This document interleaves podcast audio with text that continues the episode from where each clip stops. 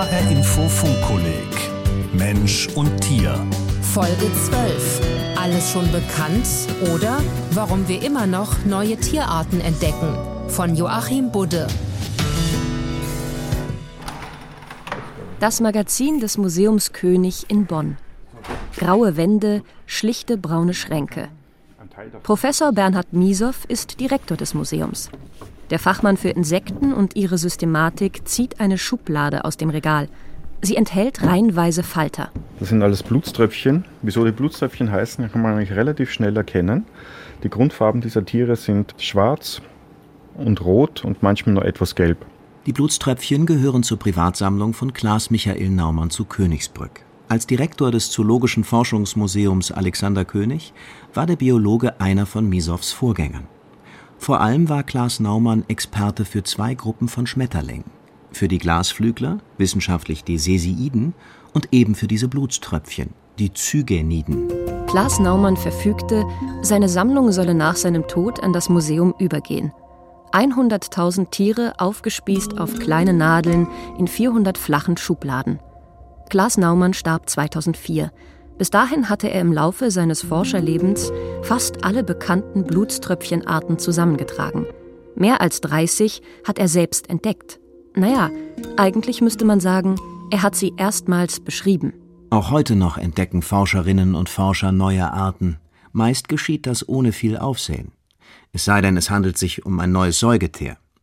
Denn zu den fast 6400 bekannten Säugetierarten kommen nur noch vereinzelt neue hinzu mal ein Känguru, mal ein Baumstachelschwein, mal ein Flughund. Ein besonders spektakulärer Solitär die Erstbeschreibung des Tapanuli-Orang-Utans, eines Menschenaffen, im Jahr 2017. Etwa zwei Millionen Tierarten dürften bereits bekannt sein. Wie viele noch unerkannt auf unserem Planeten leben, kann keiner exakt sagen. Eine Studie von 2011 geht von 8,7 Millionen Tierarten insgesamt aus. Allein bei den Insekten dürften noch Hunderttausende Arten zu entdecken sein. Alle Hochrechnungen, die es gibt, gehen davon aus, dass wir die Mehrheit der Tierarten noch nicht kennen. Das ist natürlich verblüffend, das führen wir uns so normalerweise nicht vor Augen, dass es viele Tiergruppen auch bei uns noch gibt, die gar nicht so gut untersucht sind, wie man denkt. Je kleiner Organismen werden, desto weniger gut beforscht und bekannt sind sie. Die Chance in der Tiefsee noch neue Arten zu entdecken ist außergewöhnlich groß, weil wir bei jeder Expedition weit über 90 Prozent neue Arten finden. Das liegt daran, dass unser Wissen über das Meer bzw. die Organismen, die im Meer leben, sich weitestgehend auf die oberen 50 bis 100 Meter der Wassersäule beschränkt. Schätzungen sagen, dass die Zahl der bekannten Arten im Boden unter 20 Prozent liegt. Aber die Chancen, neue Arten zu entdecken, sind enorm, weil wir einfach ganz wenig über die Bodenarten, über die Bodenorganismen wissen. Addiert man sämtliche bekannte Wirbeltierarten, also Säugetiere, Vögel, Fische, Amphibien und Reptilien, dann kommen etwas über 70.000 Arten zusammen. Sie erhalten die größte Aufmerksamkeit. Dabei sind sie eindeutig in der Minderheit. Zum Vergleich, Weltweit sind etwa 350.000 Käferarten bekannt.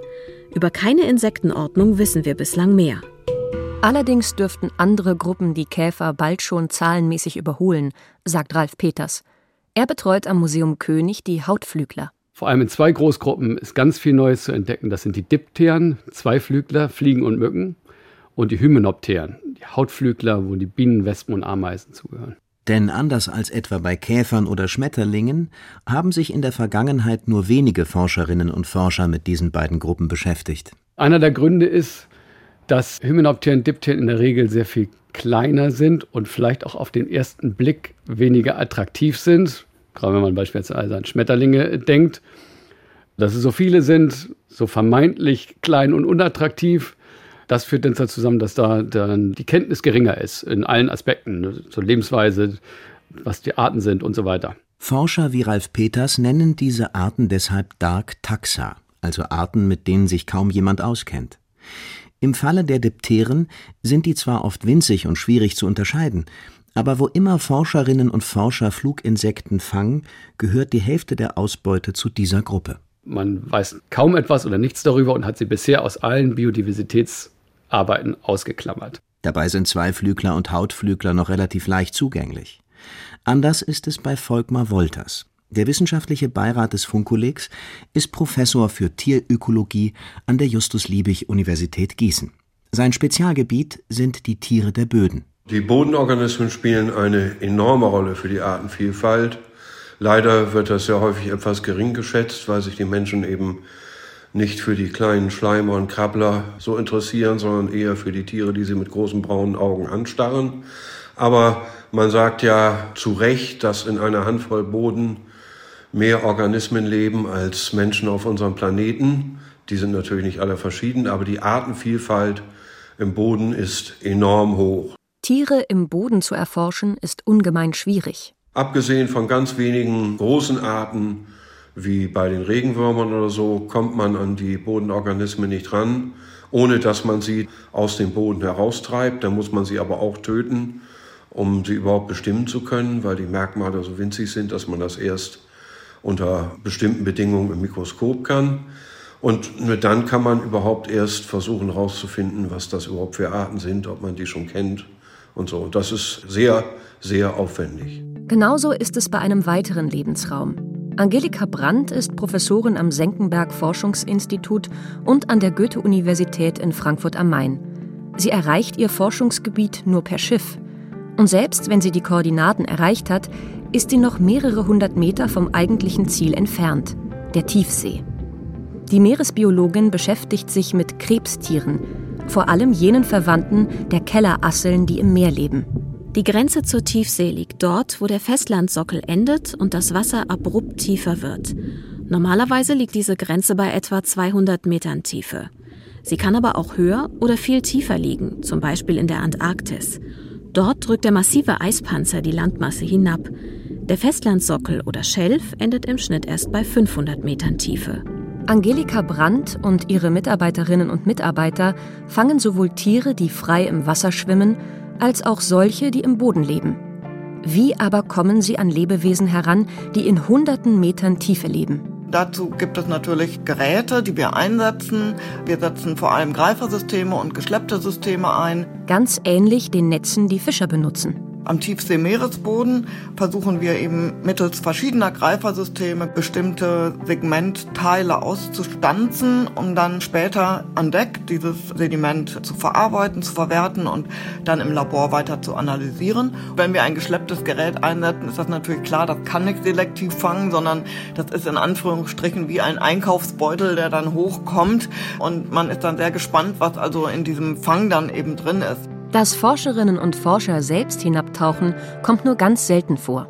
Die eigentliche Arbeit beginnt erst nach der Expedition. Bei uns ist es so, dass wir sehr lange auch arbeiten müssen, um tatsächlich auch die ganzen Organismen möglichst unbeschadet aus dem Sediment herauszusortieren, sodass also die Aufarbeitung einer Expedition in der Regel doch schon drei Jahre plus in Anspruch nimmt. So viel Arbeit, wofür? Es gibt ja durchaus auch Leute, die sagen, ach, was sollen wir das alles wissen und so. Es reicht ja, wenn wir wissen, da sind 100.000 oder so. So ist es nicht. Die Biodiversität ist sehr wichtig für das Wohlergehen der Menschen. Man kann ihre Bedeutung überhaupt erst einschätzen, wenn man weiß, was sie tun, wie sie interagieren und in welche Funktionskreisläufe sie eingebunden sind. Erst dann können wir auch vernünftige Schutzkonzepte entwickeln, vernünftige Nutzungskonzepte entwickeln und die Sache ökologisch, ökosystemar einordnen. Klimawandel und Biodiversität können eigentlich gar nicht getrennt werden. Wenn man darüber nachdenkt, klimatische Veränderungen werden durch Pflanzen, durch Tiere abgepuffert, gesteuert, gelenkt, beeinflusst. Das heißt, es ist gar nicht getrennt wirklich denkbar. Wir dürfen den Schutz nicht davon abhängig machen, dass wir da irgendwann mal am Ende angekommen sind. Das könnte noch ein paar hundert Jahre dauern. Das Bestimmen ist sehr mühsam, sehr schwierig, weil es eben keine Bestimmungsliteratur gibt. So geht es nicht nur Angelika Brandt in der Meeresbiologie. Für viele Lebensräume und Tiergruppen fehlen zudem Fachleute. Bernhard Miesow, der Direktor des Museums König, nennt Gründe dafür. Die zoologische Systematik sei massiv unterfinanziert. Und wir müssen uns vor Augen führen, dass Taxonomie und zoologische Systematik im Wesentlichen an Universitäten nicht mehr gelehrt werden. Taxonomen sind die Wissenschaftler, die Arten bestimmen können und wissen, mit welchen anderen Arten sie verwandt sind. Sie können also neue Arten erkennen, beschreiben und in hierarchische Kategorien einordnen. Auf dieser Basis stellen dann Systematiker zum Beispiel Übersichten über die Arten zusammen, die in einem Lebensraum gemeinsam vorkommen. Systematikern helfen die Daten der Taxonomen aber auch bei ihrer Suche nach Antworten auf die Frage, wie die einzelnen Tierarten evolutionsbiologisch miteinander verbunden sind. Die Systematik, wie die Biologie sie heute benutzt, geht auf den schwedischen Naturforscher Carl von Linné zurück. Er lebte von 1707 bis 1778. Wie funktioniert Taxonomie? Zu welchen Ergebnissen führt sie? Ein typisches Beispiel dafür sind Klaas Naumanns Blutströpfchen. Die Taxonomie fand heraus, sie gehören zur Klasse der Insekten, zur Ordnung der Schmetterlinge, zur Familie der Widderchen. Diese Gruppe umfasst 37 Gattungen mit wiederum jeweils mehreren Arten. Die 32 Blutströpfchen-Exemplare, nach denen Klaas Naumann neue Arten beschrieben hatte, die sogenannten Holotypen, sind dabei in seiner Sammlung mit roten Etiketten markiert. Mit solchen Holotypen müssen Forscherinnen und Forscher ihre Funde vergleichen, um entscheiden zu können, ob sie eine neue Art gefunden haben. Vor allem, wenn Bestimmungsbücher fehlen. Angelika Brandt und ihr Team haben in dieser Hinsicht gerade eine wichtige Lücke gefüllt. Wir haben das im Nordwestpazifik, wo wir seit über zehn Jahren mit russischen Kollegen zusammenarbeiten, gerade gemacht. Dort haben wir einen biogeografischen Atlas des Nordwestpazifiks verfasst mit 22 Artikeln zu verschiedenen Tiergruppen. Ein Open Access Buch, was für jeden Wissenschaftler nutzbar ist, wenn er in diese Region fährt. So etwas ist wirklich extrem wichtig und sehr wertvoll für die Wissenschaft. Die Ergebnisse der systematischen und taxonomischen Forschung spiegeln sich direkt in den Namen jeder einzelnen Art wider. Er besteht aus zwei Teilen. Das erste Wort ist der Name der Gattung. Wenn man es mit Menschennamen vergleichen will, ist das der Familienname. Der zweite Name ist der Name der Art, das Artepitheton, der Rufname, um beim Beispiel der Menschennamen zu bleiben. Die Worte müssen aus dem Lateinischen oder Griechischen stammen oder sich auf Namen von Personen oder Orten beziehen. Die Regeln sind im International Code of Zoological Nomenclature festgelegt. Eine Kommission wacht darüber, dass die Forscher sie einhalten. Ralf Peters hat schon viele Arten benannt. Das ist tatsächlich immer was, was schwierig sein kann, sinnvolle Namen auszudenken für teilweise sehr viele Tiere. Ich propagiere immer etwas, dass man versucht, Namen zu finden, die irgendwie eine Charakteristik des Tieres abbilden. So hat es Angelika Brandt bei der Art Dulichiscus spinosetosus gemacht, die sie im Meer vor der Antarktis entdeckt hat. Es ist eine winzige Meeresassel die auf den Extremitäten extrem lange Borsten hatte und auf diesen Borsten saßen nochmal Borsten drauf. Also Setosus sind die Borsten und Spino sind nochmal sozusagen diese kleinen Dinger da dran. Stachelige Borsten. Auch Forschungsschiffe oder Firmen, die Expeditionen unterstützt haben, wurden schon auf diese Weise gewürdigt. Bernhard Miesow, der Direktor des Museums König, erzählt, wie die Blutströpfchenart Zygena storae zu ihrem Namen kam. Hier hat Klaas Naumann eine Zygenenart aus Afghanistan mit dem Artepitheton storae belegt. Das ist ein Genitiv des Namens seiner Frau. Eigentlich sehr, sehr schön. Damit kann man auch Menschen hier in Artnamen verewigen. Und das ist natürlich eine nette Sache. Ein Artname darf weder zu lang sein noch verunglimpfen. Und obwohl auch Albernheiten eigentlich verboten sind, zeigen viele Artnamen, dass Wissenschaftler Humor haben. So haben Insektenforscher einem Laufkäfer der Gattung Agra den Artnamen Kadabra gegeben, Agra cadabra also. Eine australische Wespenart nannte der Entomologe, der sie fand, Aha, ha, nach den Worten, die er sagte, als feststand, dass es tatsächlich eine neue Art ist. Seit einigen Jahren gibt es einen Trend, Arten mit Namen aus der Populärkultur zu versehen, sagt der Gießener Zoologe Volkmar Wolters. Viele Taxonomen sind inzwischen auch moderne Typen irgendwie, die auch dazu neigen, da Spaß bei haben zu wollen. Die Art merkt es nicht, der ist es egal. Und denjenigen, die es lesen, die müssen dann vielleicht schmunzeln. Und ich freue mich, wenn ich mal so eine moderne Artbenennung höre. Ein anderer Agra-Käfer mit besonders dicken Schenkeln ist nach dem Bodybuilder Arnold Schwarzenegger benannt. Eine winzige Zwergwespe mit verhältnismäßig riesigen Flügeln bekam den Namen Tinkerbella Nana nach der Fee aus Peter Pan. Eine ganze Reihe von Milben, Käfern und Würmern sind nach Charakteren aus der Filmreihe Star Wars benannt, etwa nach Darth Vader, weil ihr Kopf an den Helm des Bösewichts erinnert. Heute beginnt man zu begreifen, welche Bedeutung diese Sammlungen wirklich haben. Früher hat man sie oft geringschätzig als Briefmarkensammlungen bezeichnet. In Wirklichkeit aber sind diese Sammlungen ein ungeheurer Schatz, denn jedes der einzelnen Individuen hier ist über die Dokumentation seines Fundortes und seines Fundzeitpunktes ein Dokument dessen, wie das Ökosystem zu diesem Zeitpunkt dort ausgesehen hat. Insofern sind das historische Dokumente, die uns dazu dienen können, nachzuverfolgen und letztendlich auch zu verstehen, wie der Biodiversitätswandel zustande gekommen ist und welche Ursachen er haben kann. Mit Kescher und Mikroskop Lebensräume zu erforschen, wie Klaas Naumann es getan hat, die Methode stößt an ihre Grenzen, sagt Bernhard Misow. Wir müssen versuchen, die Erfassung der Biodiversität der Arten um uns herum zu beschleunigen. Wenn wir daran denken, wir haben vielleicht noch Wiesen, die relativ naturnah sind, wo viele Arten vorkommen. Wenn jetzt mehrere Taxonomen und Artenkenner dorthin gehen, wird es relativ lange dauern, um wirklich vollständig eine Art Erfassung für ein bestimmtes Habitat durchzuführen. Neue Methoden sind gefragt. Hilfe kommt seit einigen Jahren aus der Molekulargenetik. In der Molekulargenetik schauen sich Wissenschaftlerinnen und Wissenschaftler Unterschiede im Erbgut von Tieren an. So können sie abschätzen, wie nah oder entfernt Tierarten miteinander verwandt sind. Solche Projekte haben vor kurzem die Stammbäume der Vögel und der Insekten neu strukturiert. Oder die Forscherinnen und Forscher können Arten, die äußerlich gleich aussehen, voneinander abgrenzen. Mit Hilfe eines genetischen Strichcodes können sie sogar ermitteln, welche Art sie vor sich haben. Wie funktioniert das? Ralf Peters schraubt ein Plastikfläschchen auf. Es enthält Alkohol und eine krümelige schwarze Masse, die auf den ersten Blick aussieht wie grober Kaffeesatz. Schwarzes Gold, wie man zu sagen pflegt. Es sind winzige schwarze Wespen, die Kolleginnen und Kollegen von Ralf Peters aus dem Fang einer Falle heraussortiert haben. Der Insektenforscher legt ein Paar der Tiere unter ein Lichtmikroskop. Die sind fast Riesen, möchte ich sagen. Also da gibt es auch noch wirklich viel kleineres. Die sind also alle überhalb einen Millimeter. Um sie exakt zu beschreiben, sind sich die Tiere äußerlich zu ähnlich. Das heißt, man muss von den Tieren von einem Millimeter Größe die Genitalien präparieren und dann wird das natürlich richtig klein. Fummelarbeit. Ralf Peters nimmt es gelassen. Wenn man eine gute Optik hat, dann sind sie groß und man kann es erkennen.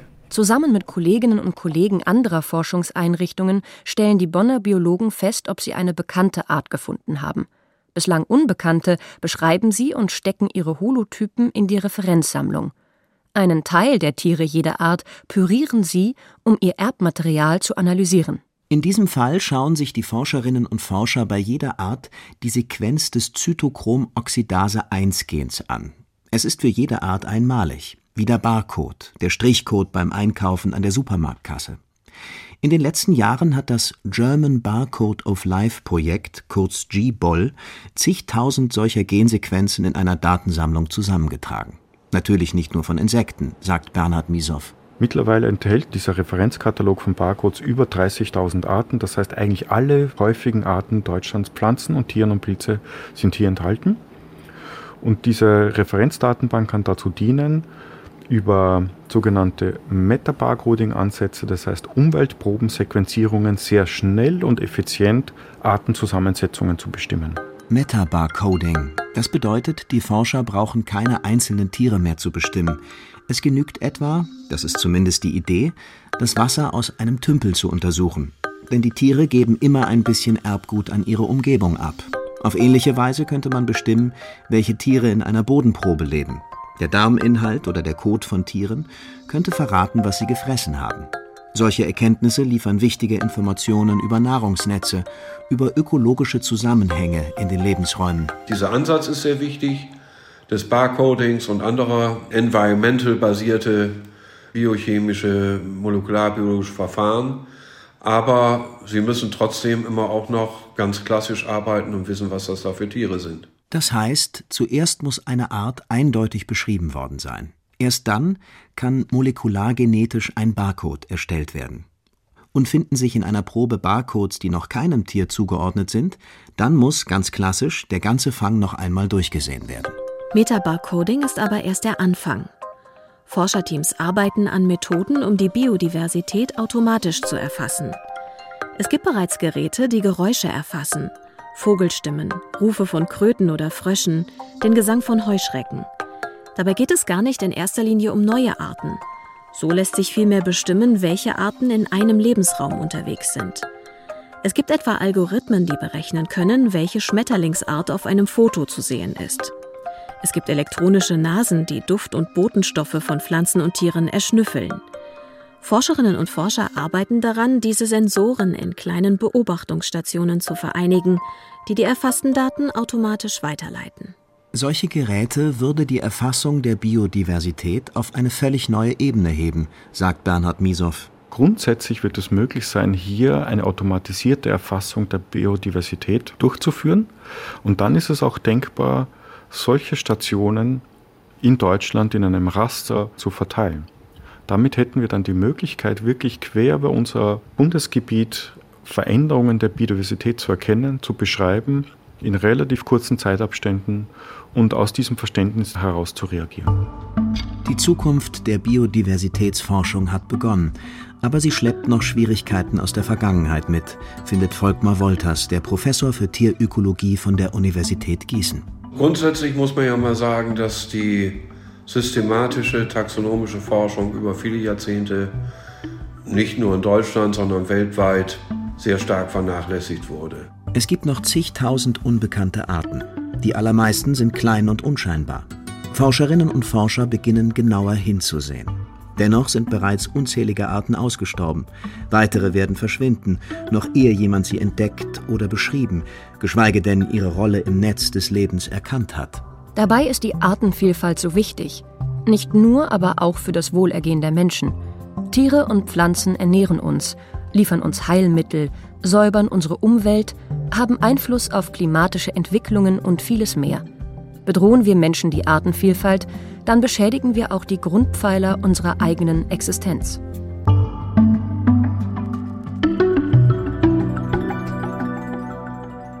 Hallo, ich bin Stefan Hübner, ich bin Wissenschaftsredakteur bei HR Info und ich leite das Funkkolleg Mensch und Tier. Bisher dürften erst rund 10 Prozent der gesamten biologischen Vielfalt einen wissenschaftlichen Namen tragen und damit der Forschung offiziell zugänglich sein. Auf der anderen Seite werden jeden Tag bis zu 150 Arten ausgerottet, unscheinbare Spezies ebenso wie spektakuläre sind unwiederbringlich verschwunden. Ja, und irgendwann setzt dann vielleicht mal die Reue ein. Hätte man nicht auch gern mal einem lebendigen Mammut gegenübergestanden, einem Wollnashorn, einem Dodo oder gar dem Tyrannosaurus Rex, auch wenn da mal nicht der Mensch der Böse war? Tatsächlich gab und gibt es Initiativen, ausgestorbene Arten wieder zurückzuholen oder Arten an der Kippe zum Aussterben durch futuristisch anmutende Labortechniken zu retten. Das reizt selbst kritische Forscher wie den Direktor des Kasseler Naturkundemuseums im Ottoneum, Dr. Kai Füldner. Also ich persönlich fände es durchaus sympathisch, wenn ich ein lebendiges Mammut mal sehen würde, rein aus persönlicher Neugier. Biologisch gesehen ist es großer Unfug, wenn man Ressourcen dort reinsteckt und sie anderswo weglässt. Denn jede Art, die ausstirbt, kann viel leichter erhalten werden als der Versuch, eine Art zurückzuzüchten. Warum und wie dennoch Vorstöße in diese Richtung unternommen werden, dem hat sich Christine Werner für die nächste, die 13. Funkkolleg-Folge zugewandt, unter dem Titel Willkommen im Jurassic Park. Artenrückzucht nur eine fixe Idee?